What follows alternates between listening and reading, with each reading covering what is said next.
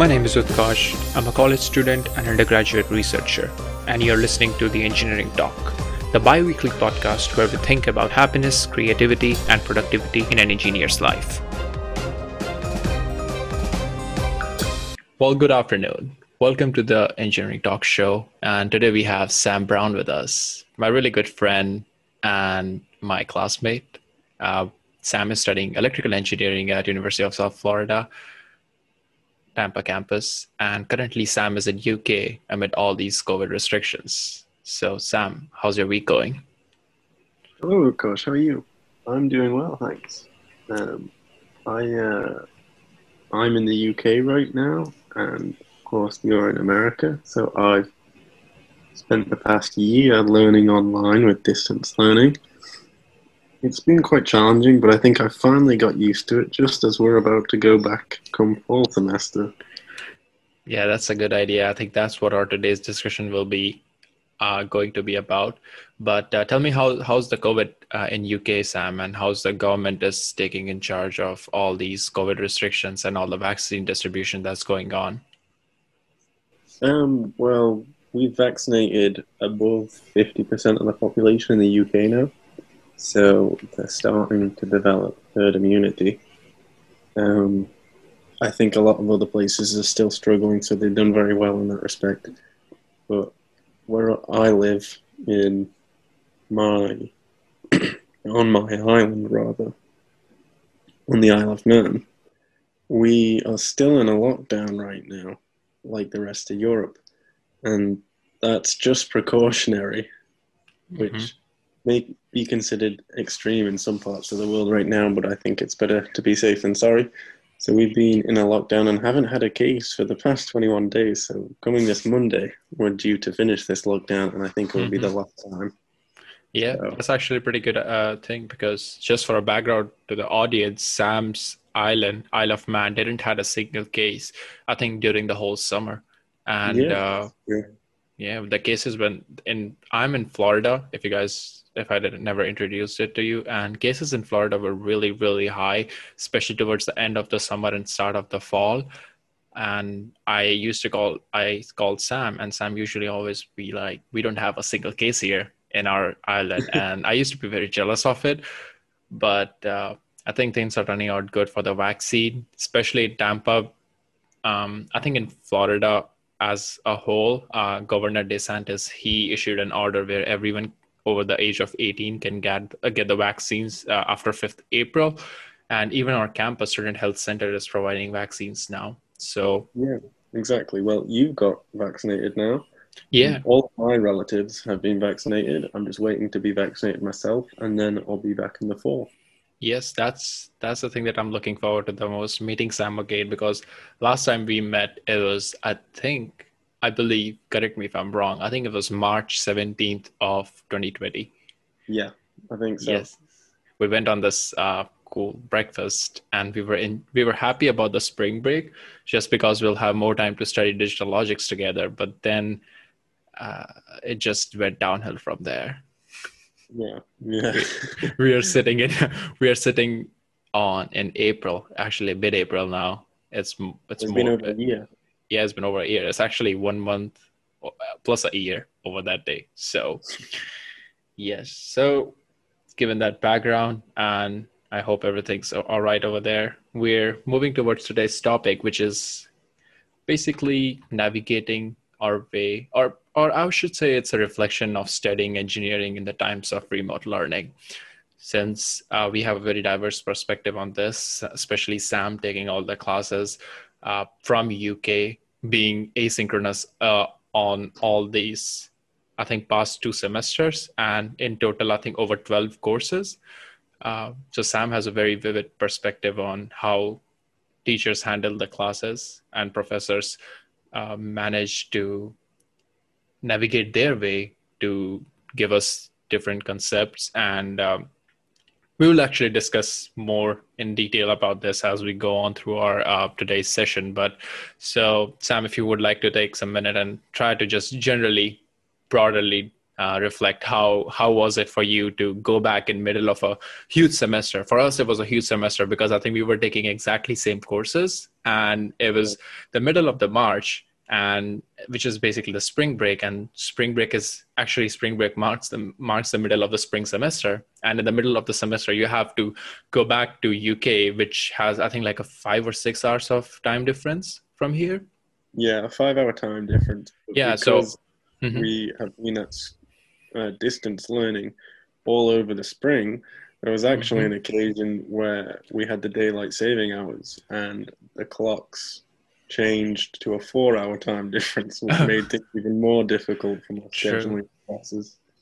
Yeah, so having having facing all those difficulties, Sam is one of the students that has um, really faced it firsthand. So, Sam, would you like to give us some ideas and your your basic experience, how it was like to change your um, all the habits and you know everything from scratch? You have to set up your own desktop and how how basically those things panned out yeah, for you. Sure.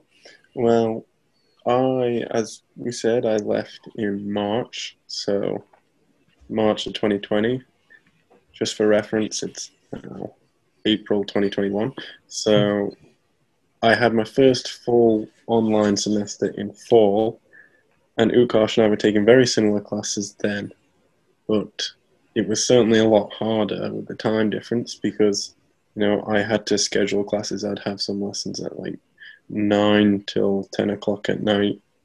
Um, I purposefully picked lessons out of my way so I wouldn't have to do a lesson when I was in bed, of course, because that would be problematic.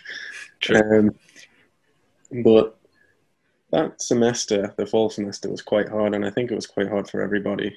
We True. had a little taste of it in the spring last year when we were mm-hmm. transitioning to online, but to do an entire semester online from start to finish, it was quite grueling. Mm-hmm. Um, and I think a lot of people who were in that same position can attest to that. But especially in engineering, it was quite difficult because I, I think it's fair to say that most people regard engineering as one of the most uh, rigorous of professions, especially in academia. So we had a, we had quite a workload to do anyway, but on top of that, you had the chaos of online classes and scheduling. Um, mm-hmm. You know, sometimes calls dropping out. Sometimes, mm-hmm. in my case, you have different time zones, mm-hmm. five hour time difference. Um, you know, you couldn't speak to other people in your class as well, really, or not that you couldn't speak to them, but your interactions with them were much less likely. You know, sure. it's much harder to meet people naturally. You really have to go out your way to meet people.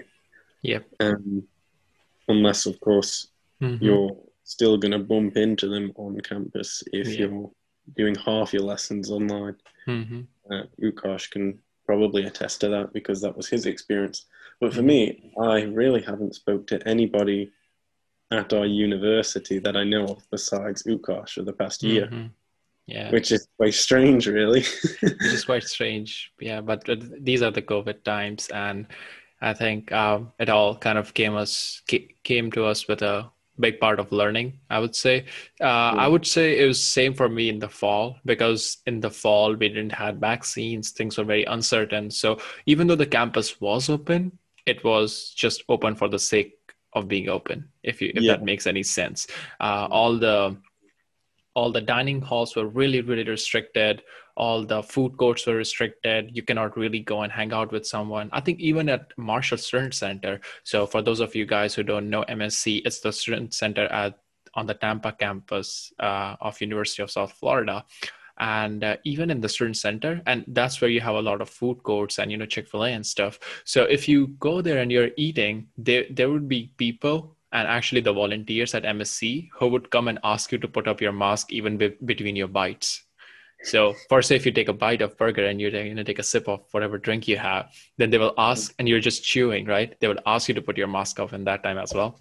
So that's like the level of uh, strictness that US have applied. I'm really happy that they did that. That's kind of like one of the reasons why they were try why they're able to, you know, avoid the spread of COVID. But then again, students are students. We all have teen blood, and they, you know, they were there were things happening on campus and especially all these frats and SARs, they were having all those parties, which was quite scary, not going to lie. But um, yeah, as long as the classes are considered, even though even for my classes, I was at home for most of the time. I used to go to the engineering building just to sit there and just you know try to see some people around, and that that actually helped me as a motivator. But uh, at the end of the day, it's for fall. It was just like that, and uh, especially going for the way that um, the online things worked for fall semester it was very very uh, you know in a rush. Professors didn't know how to set things up. They were struggling with the assignments. They couldn't bring everything together or even i think i found this one problem with few really old professors. As they're not very used to the technology they couldn't able to deliver anything. Uh, i mean not i would say not anything but like to say 50% of what they would have delivered in in-person setting you know especially in say in math department. Uh, i don't know if that's with all the other universities but especially the engineering part of the math department at usf consists of a lot of really old and experienced professors. So although we love to go them in person because they're really experienced they share their wisdom and they're pretty fun to be around but as the things turned to online they were all really you know kind of rusty if, if if yeah. being not offensive, but um, they were trying to cope with the technology. So I think yeah. this is something that universities need to consider in the future because it just goes to show you how important it is to have an, a technologically competent faculty.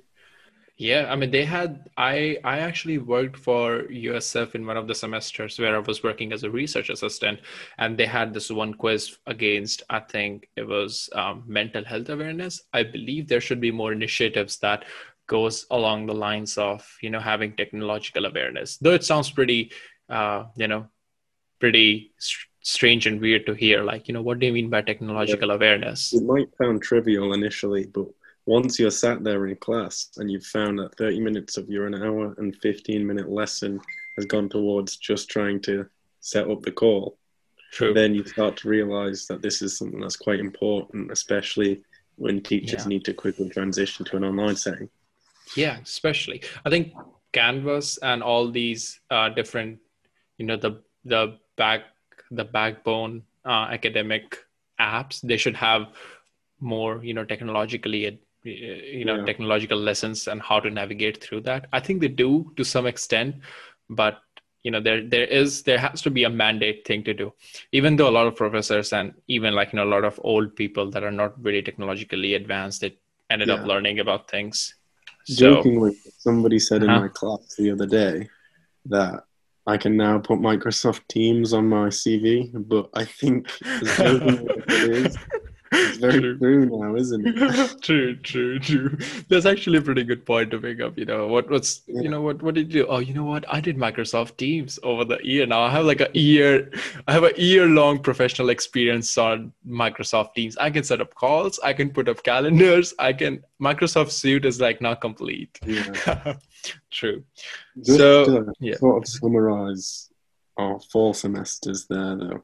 I think what you can say about both of our experiences in the fall semester is they translate to our cons idea of what is hard about remote learning. True. And as we move on to talk about the spring semester of 2021, you can see the pros start to feed in as we started to adjust as students as well, just as well as the teachers managed to adjust. So yes, definitely. You know, yeah. Into that, you know, we can talk about the fall semester. That really represents everything that we struggled with with online yeah. learning. But when we got to the spring, we started to really iron out all of those creases. It, we started to get a hold on things much better. Yeah, that's for sure. That's actually that's a really good way to put it all together. For the fall semester, it was like you know going through the hard way, learning how uh, different things work, especially knowing yourself better. I would say that was the part. So a lot of cons of remote learning actually showed, you know, all, actually all came up from the fall semester. But as we moved to the spring semester, the things started to become quite normal. We were like, okay, you know what? If a teacher or if a person has their microphone on for 20 minutes while the professor is lecturing it's fine there has to that that thing will be occurring. Or if someone is being super notorious in the class and trying to mute the professor off as someone did in for uh, dr Farkidis's lecture. yes so that's that's going to happen. No need to get you know annoyed on those things. So those are just really really small factors that became normalized to us among a lot of other um, so we'll eventually be discussing about them over the later part of the section of uh, this session or this episode.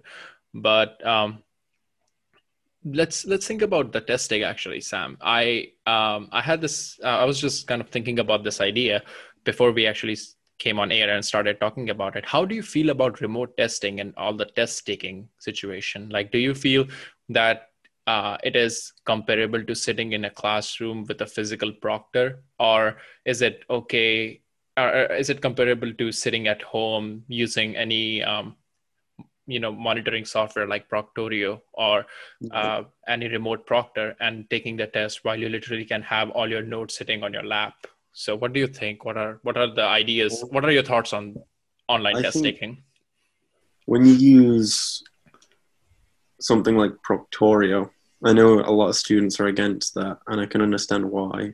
There's a lot of data privacy repercussions on that topic. But for me, from a purely test taking and academic perspective, I thought it worked very well. Um, I thought it was a good way of discouraging cheating, certainly, but I can't attest to that wholeheartedly because I'm sure some people found ways around it, as they always do. That's true. But I feel like a lot of people got discouraged by cheating, but certainly when Proctorio wasn't present, you had a lot of people that were not going to learn anything sheerly through lack of effort because true. they felt like they could just cheat on the exams. True. And you know, I'm obviously not going to call out anybody, but mm-hmm. I think all of us know people who have done that. You know, that's and it's for people that don't cheat. Mm-hmm. It really impacts the way they want to perform in that class because what happens is it, the people who are cheating they're going to bring up the grade average in the class so people who ethically don't condone cheating and won't do it, mm-hmm. it, it makes it much harder for them to pass the course because now everybody else is getting 100s and True. you're going to really struggle to keep up in the course if they move or curve the grades for what True. constitutes an A or a B. True. And that makes it really difficult for students who want to academically succeed, honestly. Yeah honestly not saying this on not quoting anyone on the air but i was talking to this one professor in our department and we were just you know we had uh, we've had talked about uh, different things before even the pandemic so we have a good mutual understanding and i was just telling him about how uh, this xyz professor in our department is not proctoring his tests. And mm-hmm. i was like i don't like to look into you know cheating notes or whatever it is you know all those un uh, you know unethical ways of giving a test. But since everyone else is getting a 95 or above if i don't take it i think there was a kind of quantum uh, quantum mechanics based class. So like if you don't take on your notes and if you just give the test solely based on yourself you can easily miss one question which is worth like 10 points or 5 points and you can drop way below the average and yeah. uh, i was just discussing this thing with him and he had to say this one thing he was like well, try your best to understand the stuff. But if everyone else has some uh, advantage or you know some uh, uh is is a, they have a biased advantage over you try to get into the boat of that biased advantage because if everyone else is doing this uh, i think it, he, the thing that he quoted was unfair advantage. So it's like if someone else has an unfair advantage or if like majority of the students are going with the unfair advantage you better go with that. Because at the end of the day if you're learning there's there's a huge difference between a company trying to hire you based upon your grades the initial screening and looking and knowing what you actually know. So he had this one uh, side advice. He just said like you know just don't quote uh, me on this. But if everyone else is using try your best to learn it. But if it's on the test zone just actually go ahead and uh, do whatever everyone else is doing. Because uh, if you end up having it like say 91 say 85 and everyone else is up say at 97 which is what is happening in my differential equation class right now uh, professor is not going to curve anything because he sees the class average is already at 97 if, the, if he tries to curve it everyone will be at 100 and he will barely get over 85 so i actually like his advice on that one honestly. And you see it presents another problem because to staff members to professors it sends the message that there's nothing wrong with their current format True. that well they must be teaching very well and students must be absorbing the information very well because everybody's getting a great grade. Now, that's clearly just not the case, and anybody that puts any ounce of thought into it is going to see past that. True. That this is something that's just detrimental True. to university and academia yeah. as a whole. Because what you're now doing is you're letting people who are not experienced enough or educated enough to advance in classes which they know yeah. nothing about. And True. I often hear the argument from employers that I'd much rather take somebody with a 2.7 GPA with lots of practical experience over somebody with a 4.0. And I definitely agree with that. But yep. there's a similar analogy here, which is if somebody is, you know, getting an A plus in a class, mm-hmm. they still don't know anything about that class. It's very analogous to that same person that gets the the 4.0 on their certificate, mm-hmm. on their yeah. diploma, and they don't know anything. But it doesn't matter because, as you said in the initial screenings of job search, mm-hmm. employers who are hiring, you know, one position, hundreds of people have applied. True. I know in the UK at least, it's mm-hmm. typically one job per 600 people. That's the competition. Yeah, that's so crazy. if your employer has to look at 600 CVs, he's mm-hmm. not going to bother emailing you and saying, How well do you know your stuff in this particular True. class? True. That makes sense. Yeah. Definitely. So I mean, another yeah, problem with that there. So that's my experience and, and my opinion on the testing format. I think yeah. you have to have a way of proctoring students or making sure that they're not cheating. You have to disincentivize it if you want to have a profitable yeah. and and successful academic institution. And True. certainly our university at USF, that's exactly what we're aspiring to be. Mm-hmm. I can see that it's often coming on the rankings in Florida and in the country as a whole. Mm-hmm. And you would expect that that would be the status quo, that mm-hmm. everybody would get on board for the benefit yeah. of the university reputation as a whole. But yeah. I'm sure that there's even higher ranked universities that are still adopting this policy of just we're not mm-hmm. going to to proctor anything. Yeah. And as a result, what you'll have is many people who are coming through their graduation mm-hmm. and they're graduating from these institutions and they're not representing the quality of the institution correctly and proportionately. Yeah. yeah. They don't have the required True. experience. Yeah, I think there with the proctoring, it's the, the proctoring process should be changed a bit for the good. I believe uh, there there should be more ways of uh, testing out if the student really learned your process or the or learned your teaching material rather than trying to really scrutinize the way of test taking. Like I take this one course called uh, Electronic Systems One, so it is basically like a uh, course that uh, everyone, almost everyone in the College of Engineering has to take because it is Introduction to Electronics. And uh, the professor in there, uh, he is really strict about all unethical things because he's also the head of department for uh, electrical engineering department. And his quizzes and uh, his tests are very much you know very strict on the proctoring side. You you really cannot have anything moving in your background. You cannot have a certain uh, you know a noise level above certain decibels. So that that is good. I mean i'm not trying to say that he's not doing the right way but there's another course that i'm taking which is with dr ashwin and um, his name uh, his teaching electromagnetism course and his his tests are not proctored. But at the end of the day the people scoring good on his test are honestly and generally the people who learn the topic and who, who know the topic quite thoroughly. Because the way that he puts up his uh, tests and the way that he uh, has put it up his uh, assignments and every component of the course is so well balanced that the only people who are learning well in it can score good in it. Yeah. that's like one of the things that i really really like about that course. So anyways i think that those those actually made up for a good discussion on the test topics. Now why don't we kind of move towards what in our thoughts are pros and you know the the cliche pros pros and cons of anything. That's what people like to do every time they hold the mic so why not why not us?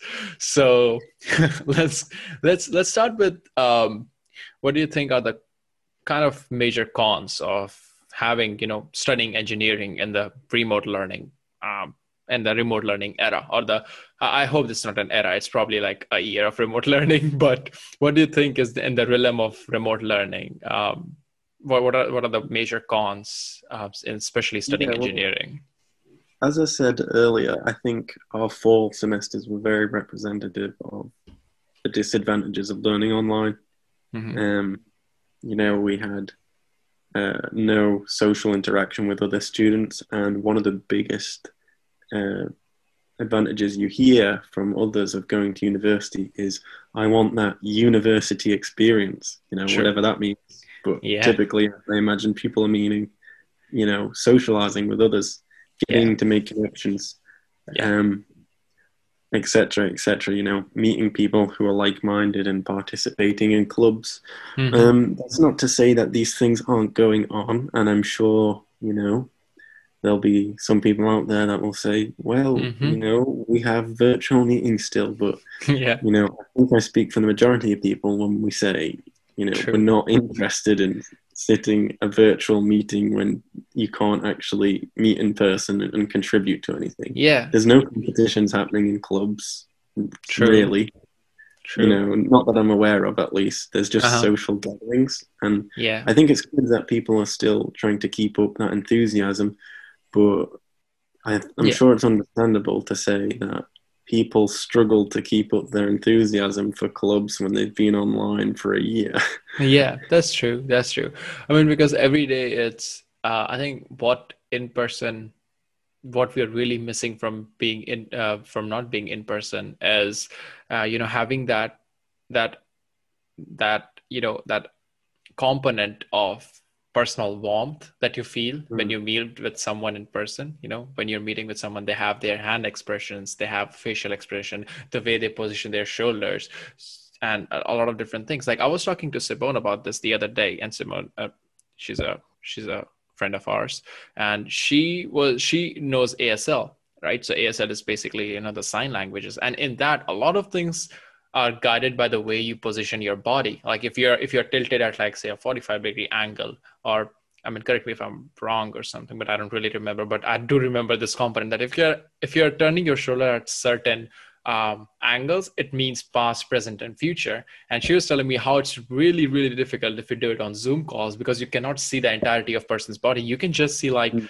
barely neck up uh, to the to the to the head right? And you cannot really show how your shoulder is facing or how your hand gestures are doing or what your waist is doing. So and i really Mhm. think about that that really goes with in-person things like um, you know talking to someone outside the classroom. If you're just talking to someone you know trying to explain them how you struggled on the assignment last night it's really difficult if you're trying to go online and you're trying to pick up things like you know eh, well i was not able to do it. Or if you're just chatting with someone that Yeah. expression you know that that warmth of uh, that you know the the i would say that's warmth is probably the best way to put it all together you know you have this one uh, aspect and component of you know in-person meeting that we really really miss in uh, online communication so i believe that's like one of the real big cons in studying engineering especially being a field where which is very um, communication intensive i actually didn't knew this before covid and all the remote learning but i actually kind of learned this the hard way that engineering is about working together rather than working alone you know you have to have friend groups who can think Yeah, about different groups are essential for anybody who's currently Yeah. going into university. They're essential because it's it's wisdom of the masses, isn't it? Two minds are better than one. To be cliche about it, but it's true. Yeah. You know, True. some people may be well versed in parts of the subject that you're not, and conversely, Mm-hmm. you might be able to help them in other aspects. yeah true Um, just uh, a point about what you were saying about hmm um, when you're in lessons. hmm I think I'm guilty of this, and I'm sure you are as well. hmm But when you're in a lesson, it's it's very easy to just sit with your camera off. And I Mhm. think, you know, if we ever had to go online for whatever reason again, it would be Mm-hmm. smart on the university's behalf to make it mandatory to have the cameras on because when you're sat there, like, you, it's so easy to have no accountability to pay attention. True. True. If you've got other people watching you, you're like, right, I've got to pay attention now. It's like being sat front of the class. yeah i can i can actually point out to like literally two people or three people among like a hundred people class that are Mhm. really paying attention all the time Yeah. yeah because You it's like a yeah sorry go ahead Yeah. Mhm. that the people who are abnormal and unusual in today's like learning environment is the ones that sit with their camera on and are the sociable ones, whereas the other 100 people are the unsociable ones, and that's normal. I know, true. That's for sure. That's for sure, mate. Yeah, that's that's a good point. Because yeah, I really miss that in-person section. Even if you're sleeping in an in-person session, professor will point you out on something. Like I think one time it was in this last spring, spring 2020, when uh yeah, I was actually sleeping because I actually started going to gym in the morning or pool in the morning and the class was at like 10 a.m. and I just showed up in like my wet hair because I just came out of the shower from the pool and I was sitting in the class and it was so cool and comfy that I eventually ended up like slipping into a bit of nap. And after the class, Dr. Castellanos came to me and he was like, I saw you sleeping. You I didn't want to disturb you in the sleep, but you're having a good sleep right there. I was like, oh, oh. Funny. Yes, Yeah. I had one of my friends that sat next to me in a general physics course like, like a year ago or whatever Yeah. it was. He fell asleep right next to me. oh, yeah. Didn't we have a video of him actually? Yeah. Didn't we have a video of him? I think I did I saw a video It of him. Yeah. miss out on, but he was just snoring right next to me he all night playing on his PC. Oh yeah. Welcome to Engineering 101. Any high school student who's listening to this, we absolutely don't do this. I'm just telling you that this Yeah. just happens. We this we don't have this is not the We're not- culture at university in engineering. Yeah. Yeah. It just happens sometimes. So yeah. yeah. Back back to one more point since we're discussing about the cons is about the virtual labs. Uh, I think we both took uh, at least two labs in our or at least a lab in both of the past semesters. So what do you think about virtual labs, Sam? What what are your thoughts on virtual labs? I mean, I know in one Um, word you can say them they are trash, but let's just try to let's just try to you know, justify our points on that. Well, I only took, I think I only took one virtual lab over the course of the past year, and Mm-hmm. that was strategic on my behalf. I Uh-huh. wasn't willing to put That's very smart. After the first. Yeah. Um, and for reference, everybody, if you ever have to do online classes or an online semester, make sure you strategically pick your courses to be as easy as you can for that year Yep. within a tolerance. Yep. Sam has a really good idea in that. Yep. So I had a virtual lab in fall. That's Mhm. probably why it was one of the worst semesters. in But Yeah. virtual labs are very difficult. Uh, you can't really see the point in them because the purpose of a lab is to be practical and get True. practical experience, but you're doing it Yep. online. But Mhm. hey, we're trying to cope. This is a pandemic after all. hmm Or perhaps if you're listening to this in the future, it was a pandemic. Yeah. Hopefully. But, um, don't don't make me jinx my own words. True. yeah. At at Yeah. Sam Brown Twitter handle. What did you say? Are we still in the panic? Anyways, go ahead. Sorry. yeah to continue um, virtual labs are obviously very difficult um, and I- i'm not sure what's the best way to go about them with hindsight i would just say don't pick them to be perfectly honest if that were my advice to a friend or to the, an audience this podcast would be don't pick virtual labs if you can help it because mm-hmm. not only do you find out as an engineering student that virtual labs are one credit hours, but they actually take up about four credit hours worth of work. That's because true. you have lab reports that are due, which usually take six hours a week, True. and you're only meeting once a week, but you have a lot of volume of work to do. True. Then you you'll have you know practicals to work on. In our case, those were circuits and what have you. Mhm. Those take Yes. time to do, especially if you're doing like digital circuits or anything on a breadboard. If you've never touched a breadboard before, Mhm. um, then it's definitely not as easy as it looks. True. True. I, I Especially second when that. watching someone experienced do it, because you learn very quickly how fiddly those parts can be. Oh, true. And especially like in, in, in person, like for me, even even me, who's literally like five minutes from the campus right now, every time I do uh, you know, every time especially work, you know, being electrical engineers, it's we we in our labs we work with electrical components, especially in like sophomore year labs. Uh, if any of your component is not working, which is a very high chance of happening, even for me, it's very difficult to go to the department and ask them for a new component in this virtual setting because they have their virtual hours and you have all these different stuff. Especially someone like you, Sam, and who's in UK, it's it's really difficult if you don't already know someone who is in the same field or if you already know a shop which does all those stuff. So yeah, exactly. that's and yeah, just to add another point to that, if Mhm. you're an international student and you're at home and you're learning online, you've got to bear in mind that you potentially may have to pay for your own lab resources because they're not Yeah. going to be offered to you in person. yeah. So, Sam, of course, yeah, if you're learning online, you can Mhm. just walk in. Well, if you're near the university, you can just walk in and get them. But Mhm. if you're in another country like I was, then you're going to have to find your own way to get those parts.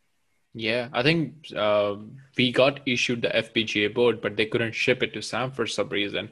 I don't know what the what exactly happened, but I think Sam has to buy like his own uh, Yes. FPGA, which was like I think what two hundred dollars, two hundred US dollars, I guess Yeah. at this point. So- yes.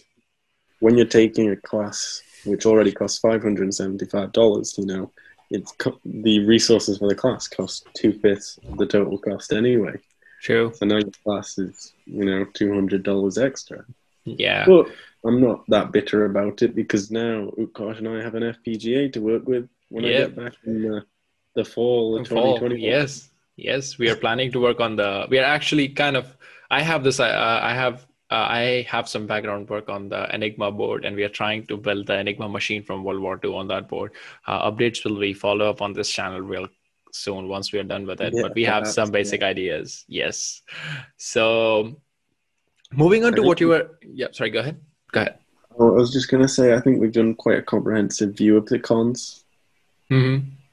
Um, if you're happy to, I'm happy to move on and talk about, you know, the pros of online learning. yeah We've got Yeah. to be balanced in this Mhm. argument. A lot of people think there are no pros. yeah yeah true. Uh, yeah just just expanding upon what what you just said uh, about you know spending time with the labs. One of the major things that i myself found uh, running into the issue is of spending time on learning things that i shouldn't be learning otherwise. Like Yeah. if you start learning fpga there's like a million components on it. I mean obviously not million but i'm just exaggerating it. There are so many components on it that you can you can spend all your time in like a semester trying to learn what those component does and how do they work together but at the same time you don't really have to learn those things so Yeah. that's like one of the things yeah sorry go ahead Exactly right. You know, Yeah. you can. Uh, you've spoken to me about this earlier, and Yeah. you can certainly oversaturate your learning experience yeah when you pick a degree. And when you go to university, the biggest advantage, in my opinion, that university offers you is scope and resources. Because anybody in this day and age can learn online. You can just go on the internet True. and look things up. But the True. biggest advantage from university today is they tell you what you need to know and they give you the resources to do it. Because, True. of course, if you're learning by yourself, you don't know what you don't know. true true that And makes sense Just to clarify on that, yeah because it may sound a bit confusing, yeah you don't know things which haven't been taught to you. So how can you possibly have an, a feel for the scope of the subject that you're learning? Mm-hmm. You're, you know, if you're trying to learn about electromagnetics, you might learn the completely wrong thing. That's what you're looking for. You know, if you've got mm-hmm. a specific goal in mind as a hobbyist or something like that, yep. you know, you're not going to want to go down the deep differential equations route just True. to be a hobbyist.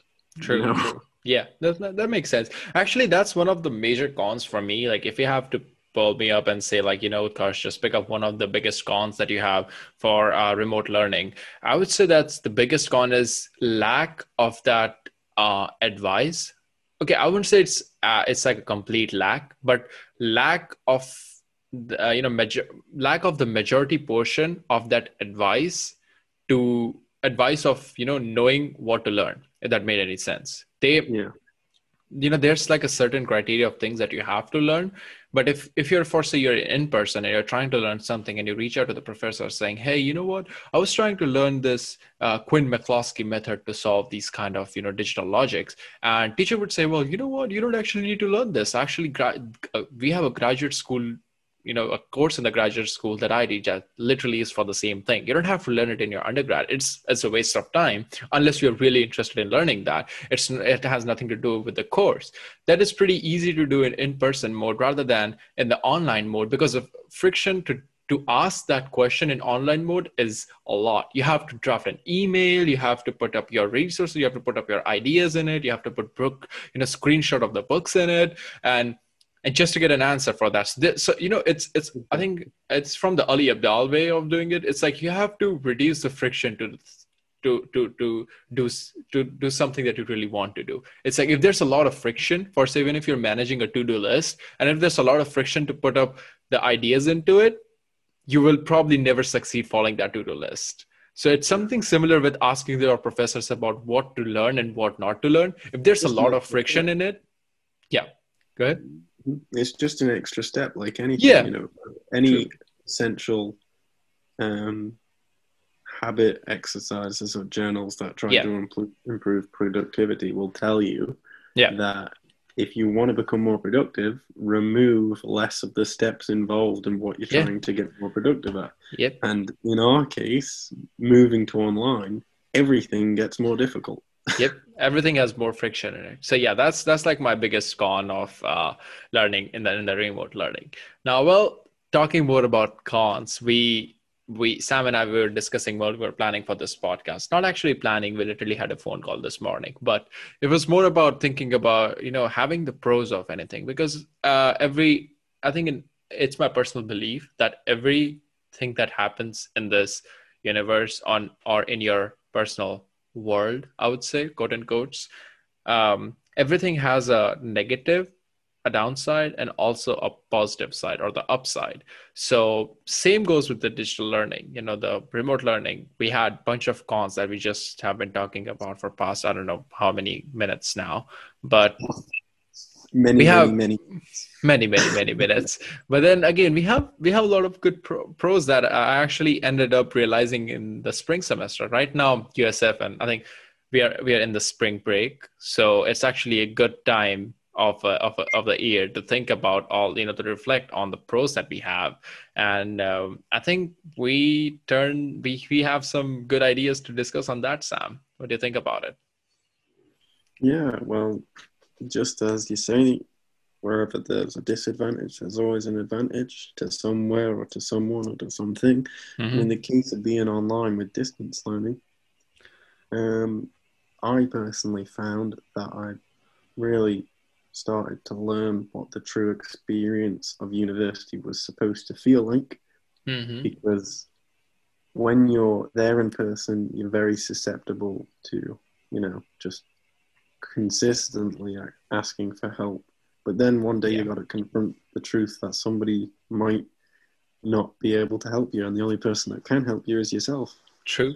Um, True. So when learning online, mm-hmm. um, I really got into a habit and got organized in, into very strictly learning all my subjects each day in like 30 minute chunks to, mm-hmm. to anybody listening. That's a really good strategy if you've got multiple tasks to Mhm. just work 30 minutes on one and then as soon as the 30 minutes are up, move on Mhm. to the next task. Uh, come back to it later, just work in a cycle. Mhm. But for me, learning online, yeah, it really enabled me to to to learn about the experience of university, yeah which is that when you turn up to class, that's just simply an introduction to the subject. Mhm. Um, and a lot of people have, you know, complaints about university professors that, Mhm. oh, they're not great teachers and what have you. And, Mhm. you know, that may be true for some, but you've got to remember they're trying to teach you a rigorous academic subject in an hour and 15 minutes. true Um, I don't Yeah. know how many lessons one might have in a week, but Mhm. you know, in my case, if I'm taking a three a three credit course, you know, you have two lessons a week, so you're doing 3 Mhm. hours a week of in person class, and then Yeah. the rest of the time is you go out and learn it yourself. And if Yeah. you're not doing that, and that's hard to do because it requires commitment. If you're not doing that, then you're not going to be good or Yeah. or experienced in your field, quite simply. Yeah, Certainly yeah. from an engineering perspective, Mhm. you know, you're right. What you say earlier, Utkarsh, about you can oversaturate what you're learning about if you learn on what you don't need to know. But Mhm. oftentimes, you can always delve deeper into the subject you're currently studying. Mhm. For example, in my class in differential equations, um, anybody that's familiar with, you know, any form of calculus Mhm. knows that it's very difficult to read a mathematics textbook. True. And oftentimes things are just thrown at you in the text, Yeah, definitions or facts, and That's true. you just have to take this for a fact. Mhm. just the other day, I was learning more about Laplace transforms, and Mhm. they immediately assume, you know, they just say, take this for a fact that in the Laplace equation, Mhm. or I think it's something else, but in the definition of a Laplace transform, S is just there. Mhm. And in texts, they will often assume things as just a fact. But there's definitely a way you can go out of your way to learn about those things. Mhm. And the more you do that, the greater your intuition about that topic's going to be. You know, you're going to understand it far more intricately for the exam and you're less Mm-hmm. Yeah. susceptible to make mistakes. Yep. So, class is an introduction. Mhm. Go home, in get an in-depth, Mm-hmm. comprehensive view of what you're studying in class. Don't go Mhm. away and learn something completely unrelated. Mhm. Learn what you're studying in class. Mhm. Um, and there's so many resources. You can do that online, obviously. True. Yeah, honestly, I would I would second your point of you know actually this online era of not era I would say online year of um, you know this rem- remote remote learning is actually actually taught me what the college life is you know what the Yeah. college experience is this. You know the big havoc around college experience. You know i was just thinking about this while you were saying this.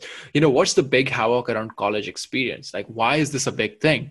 But if you think about it college is a time for for let's say for male you become a boy you know you you become you, you transition from a boy to a man you know that's that's what college is you know that's what that's what college experience is you become a woman from a Yeah. girl right It does have So- that sense of maturity to it. And yeah to, to put it just poetically, uh-huh university teaches you how to learn.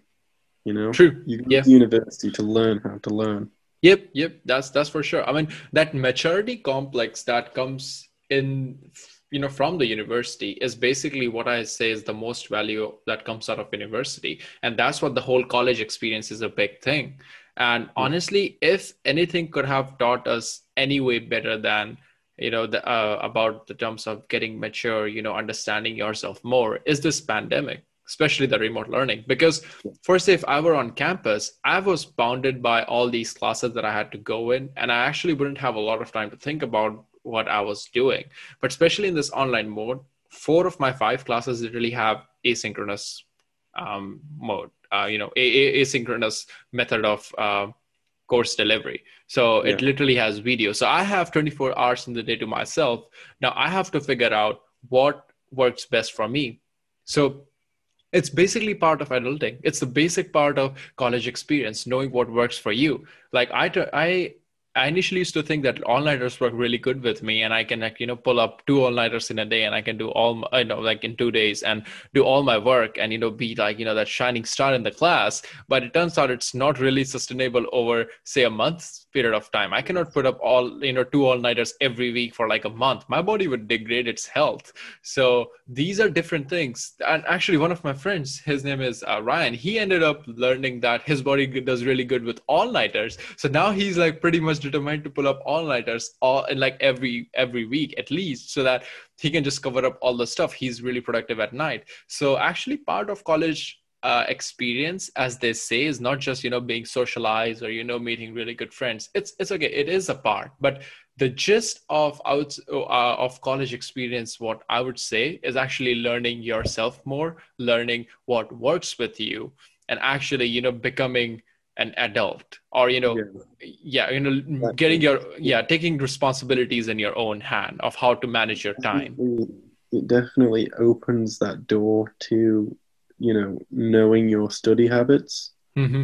um, in my case i know that you know i'll get up uh, eight o'clock every day mm-hmm. on the dot you know get downstairs to my desk play some guitar till 8.30 and then work for like four hours in the morning and then mm-hmm. do nothing midday because i don't like to work when i know it depends on the day of course but yeah you know typically in the summer you've got a nice beautiful day True. I don't want to be working inside during those hours. I want to take That's the dog true. for a walk and enjoy the sun. So I work during the morning, and then mm-hmm. come midday, I have two or three hours to myself, and then I work for the rest of the evening as well. And yeah. For me, that works great because there's no incentive to get up from my desk and say, True. I want to be doing something else because I've mm-hmm. allocated that spot of the day, which mm-hmm. is most enjoyable to me.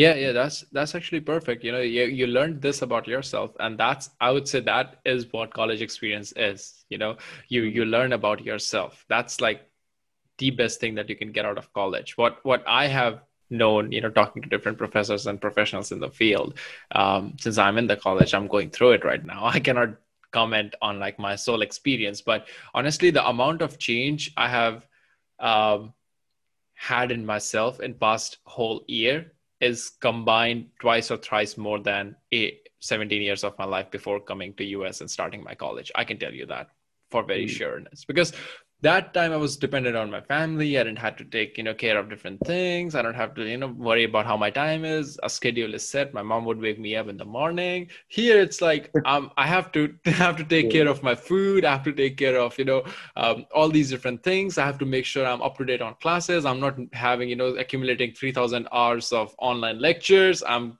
up to date on my grades. Uh, you know, I'm taking care of my physical health, um, telling which I started going to gym again in the spring break because uh, it's been due for a while. I used I bike in the morning. That's like one cardio thing, but I was like, I need to get, put up some muscle before I eventually head back home. So why not why not get to some uh, you know get try hitting the gym and spring break was the right pushed time. around by the younger sibling when I get back now.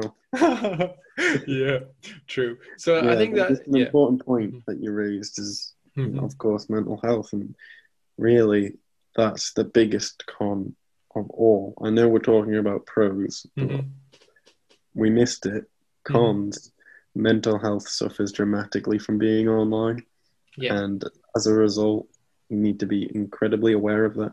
And furthermore, being online has helped me develop techniques to deal with that for when I get back in person. Yeah. Um, so, yeah. Mental health, you know, nobody mm-hmm. needs to be told how important that is True. Because we've all been depressed at one point or another. Yep. And the moment that happens, mm-hmm. productivity just drops to a zero. Yeah. You can't get anything done. So you need to make sure that you're exercising. Mm-hmm. I like to exercise daily, even if it's yeah. just going for a walk because it breaks up the day. True, true. But if you if you don't take care of your mm-hmm. mind, then everything else is bound to suffer. Yeah. So true. that's very, very important. Make sure you're scheduling time to spend time with friends, spend time with family. Uh, you know, just relaxing. There needs to be that detachment in your life from work. Yeah. else you'll get very overwhelmed very quickly. True.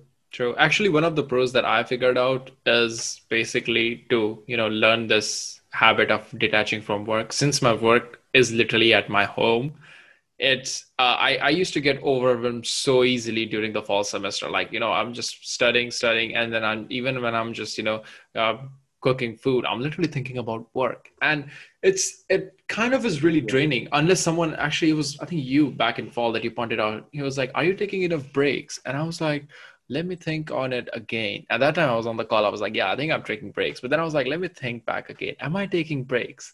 And I realized, actually, no, I'm not. So one of the pros is actually, you know, getting, you know, pros I learned was like, you know, to differentiate my work life from my break life, you know, the break uh, the breakaway point where I'm like, you know, having time to myself.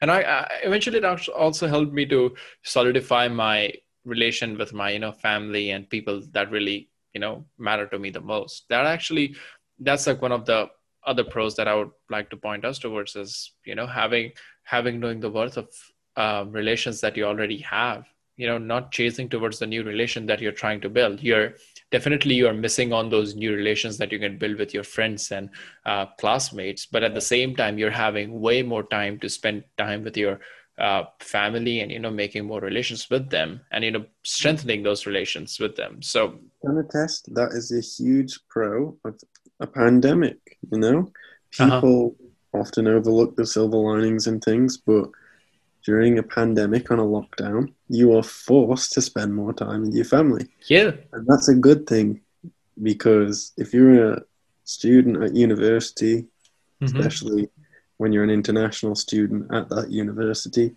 it's Yep. going to be quite some time before you see your family again. So true true forcing you into that situation is a big Yep. pro. You develop better relationships Yeah. with your family. True, that's for sure. Also, like you know, there are some other pros that I was just thinking about randomly. Was you know, you you can have so many different meetings, right? One uh, one after the other. Like I I have a class that ends at say twelve fifteen p.m. and I have a meeting at twelve twenty.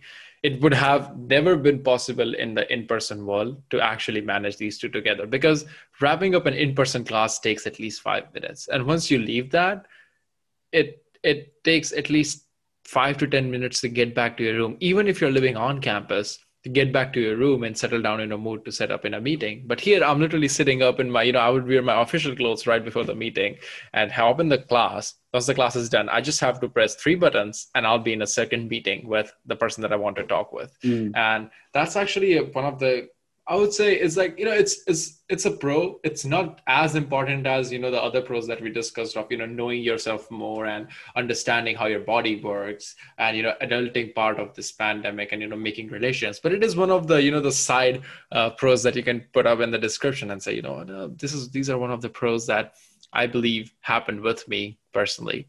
So yeah. You got any points to add on that No, I think You think? made some Mhm. good points there. I think we've covered quite Yeah. a lot. yeah Um, certainly the fact that you can just you know drop in and out of a call is very helpful and you don't have to keep walking between classes which yeah for on a campus like ours which is one of the biggest in the country yeah you know, it takes me 15 minutes when living on campus just to get to True. a lecture. true Um, i'm sure that will sound ridiculous to complain about something if this is an international podcast because there'll be somebody who will say Yeah. well it takes me an hour But, yeah you know, when you live on campus, you've got that commute that you have to compensate for, but you don't have Yeah. that one, of course. True, true. I mean, honestly, I was in this one of the conference, not conference. It was like one of the invited talks from MRS, which is like the Materials Research Society, and they had this one topic going on, saying like, you know what, uh, are we being productive from home? And I was like, okay, well, there are all these drawbacks that come from being at home, you know, and not in the lab or not in the workplace working. But imagine about the time that you're saving from not commuting to the to your workplace.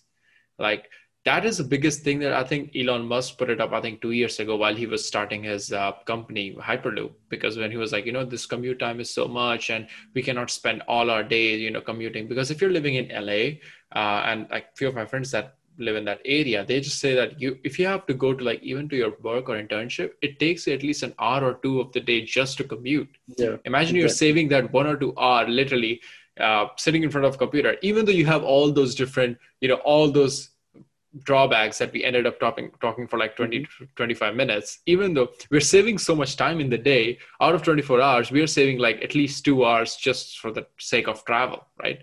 So Mm. that's one of one of the other pros. Even though this might be controversial people might be like emailing me after this like hey you know what? This is so wrong you know? You're just by the yeah yeah so but but again this is one of the points that i actually put it up in that conference and everyone ended up liking it. They were like i mean yeah you you, you sound right because uh, there should be like you know uh, once things go back to normal there should be a very very healthy balance between um, commuting to your work and working from home. Like you know industries and, and engineers should you know all these different companies should make these uh, take you know make these hybrid kind of model for their employees that they can just you know when they are when they have a lot of work or anything like that which could be done from home they could stay back mm-hmm. at home do the work. But just to break the monotonicity every week three days they must Yeah. come to the campus of their you know of their in, of their building or whatever it is to their workplace. So i think this might this this pandemic if you think about it just not thinking from a perspective of remote learning or anything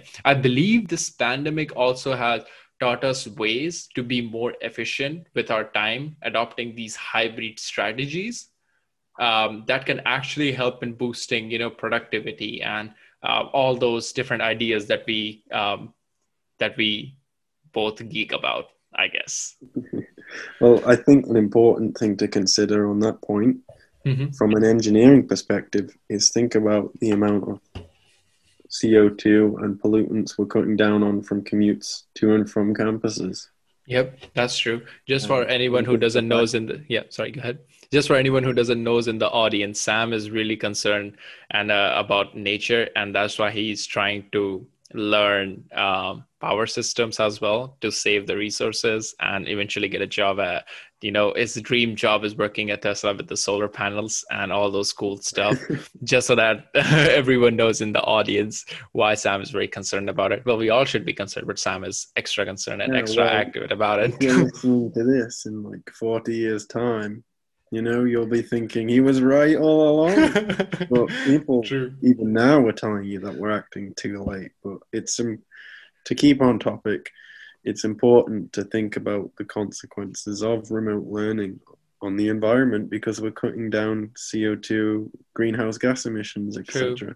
That's for sure. So you, yeah. You've got right now. You think about our campus. You've got how many students are fully enrolled, Utkarsh? Uh, wait, uh, in total, I think there are Yeah. 35,000, 35,000 So to 40,000 students. You know, during the fall, you've got 35,000 people that are not commuting to and from campus every single day. True. You know, of course, quite a few of them are going to live on campus, but yeah. you know, many of the others are going to be in-state students commuting from car, and that's a Yeah. benefit for everybody, not just for students. If True. we're polluting the environment less. True. That's that's for sure. Yeah. So I think these these points that we actually discussed about are pretty great. Um, if you don't have any other uh, additional comments, I think it would be a good remark to close out today's episode about uh, you know our our experience with remote learning and you know all these pros and cons that we eventually ended up thinking about.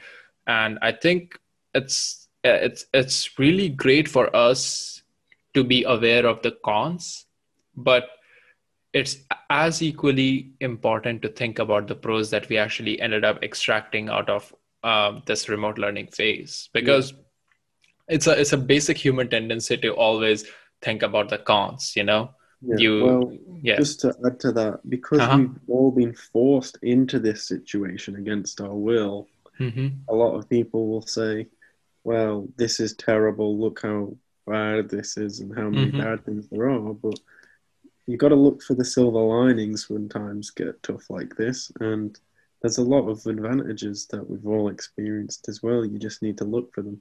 And I suppose that's what we've outlined for people today. yeah that's actually one of the yeah, that's actually the major thing about this podcast, and especially this being our first episode. Uh, I thought it would be a good thing to bounce upon since we, uh, since USF, uh, University of South Florida, those of who you don't um, still got the uh, the reduced version of its name, uh, ha- it has declared that the classes will be fully in person from starting uh, first week of fall and I think things are planning. They are planning things to return to normal. Knock on wood, that doesn't, you know, any new outbreak doesn't happen, or a new mutation doesn't open up, which actually is an issue with uh, all their planning. So I thought it would be a good thing to come up on air and talk about. Sam and I usually talk about all these different things. Uh, usually when we are on call, that's why if you check our call logs, every call is at least an hour or 30, 30 40 minutes. To brainstorm those ideas. yeah. So I was like, um, actually, a major thought, major thought for this spot uh, for this podcast is to just have you know having a digital log of whatever we think about, and just to have have this thing in audio version i prefer it over having in written version because if you're writing though it improves your writing skills and everything that goes along with it it actually is very very you know refined version of what your raw thoughts are. Yeah, especially in yeah in audio form you can just have all these different things that that are literally coming into your mind and you can start saying them and it will get recorded and it will be logged up you know someone right now and you know after this thing goes up um, i upload of it course, and, yeah. of course we can cut it and edit it, but we don't really have the technical skills to do that right now. Yeah, I mean, obviously, you know, I, I, yeah, true. I think yeah, I agree with yeah, you definitely. Yeah. I think this kind of format adds another layer of sincerity to it, mm-hmm. which helps to communicate with other people. Hopefully, you yeah. know, they don't view listening to something like this as, oh, you know, that's a sense of refinement, and yep. these aren't ideas that everyday people think about. Yep. Certainly, if you're trying to get an overview of what life was like yep. All right. online during a pandemic. Yeah, true. We can actually look back to this in like say 40 years, and we are like established in our careers. And uh, looking back at this video, we'll be like, "Oh, those were those were tough times." Honestly, you know what? We had some really good pros and cons, but we are yeah. still kids. well, you never know; they may have been good times. oh yeah, actually, yeah. I mean, who knows? You know, there might be a uh, who knows? You know knock on wood nothing happens like a world war or anything like that happens or any natural calamity happens. And we'll be like oh you know what? We were just thinking about so many cons. We discussed for like straight 30 minutes discussing about cons of just remote learning. You guys we didn't even had idea what was coming in front of us. So mm. you know anything can happen being in a realistic world. But um, i think those will be my closing remarks for this podcast. Sam if you have any ideas to uh, to close the remarks go ahead. Uh, no, otherwise, I think yeah. covered mm-hmm. everything mm-hmm. quite comprehensively. Yeah. Um, I hope it gives an insight to people who were wondering what it was like to study online um, and what that environment entails. You know, I'm sure True. if this is stored in a time capsule for some historians hundreds of years from now and they think, oh, yeah, how did students feel during the pandemic 2020? that would be a great resource for them yeah, to yeah. Who it's probably far more realistic for. Um, True. I hope, hope True. it adds a bit of, you know, um, a, I hope it's good advice for some people yeah. who are considering going to university True. You know, not because this doesn't just apply to a pandemic. What we've mentioned mm-hmm. could apply to universities in the future. Perhaps the modern way to conduct education will be mm-hmm. completely online because it's more convenient. You know, true, true. You already see today. You have at least in the UK, you have what's mm-hmm. called an open university where you can take all your courses online. Mm-hmm. Yeah, that's happening more and more often. Yeah, so perhaps someone listening is thinking, "Oh, I would like to take a university degree online," mm-hmm. this might be something that's informative for them. True, that's for sure. And anyways, I'll be uh, we'll be closing this uh, episode for the engineering talk um, podcast. If you guys have any constructive comments, uh, we will have our new links in the description as soon as we set them up.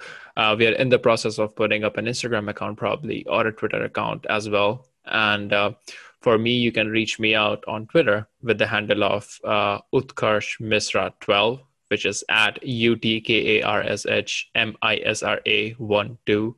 Uh, if you have any comments any any suggestions i'll be very happy to listen to that just dm me i always try posting trash on my uh, twitter but just don't get um, off but just don't get um, you know uh, swirled into them please feel free to reach me out there. Or if you're an instagram user um, reach me out at at umisra 16 um, and uh, i'll be happy to listen what you guys got. And um, stay tuned for the next uh, episode in the series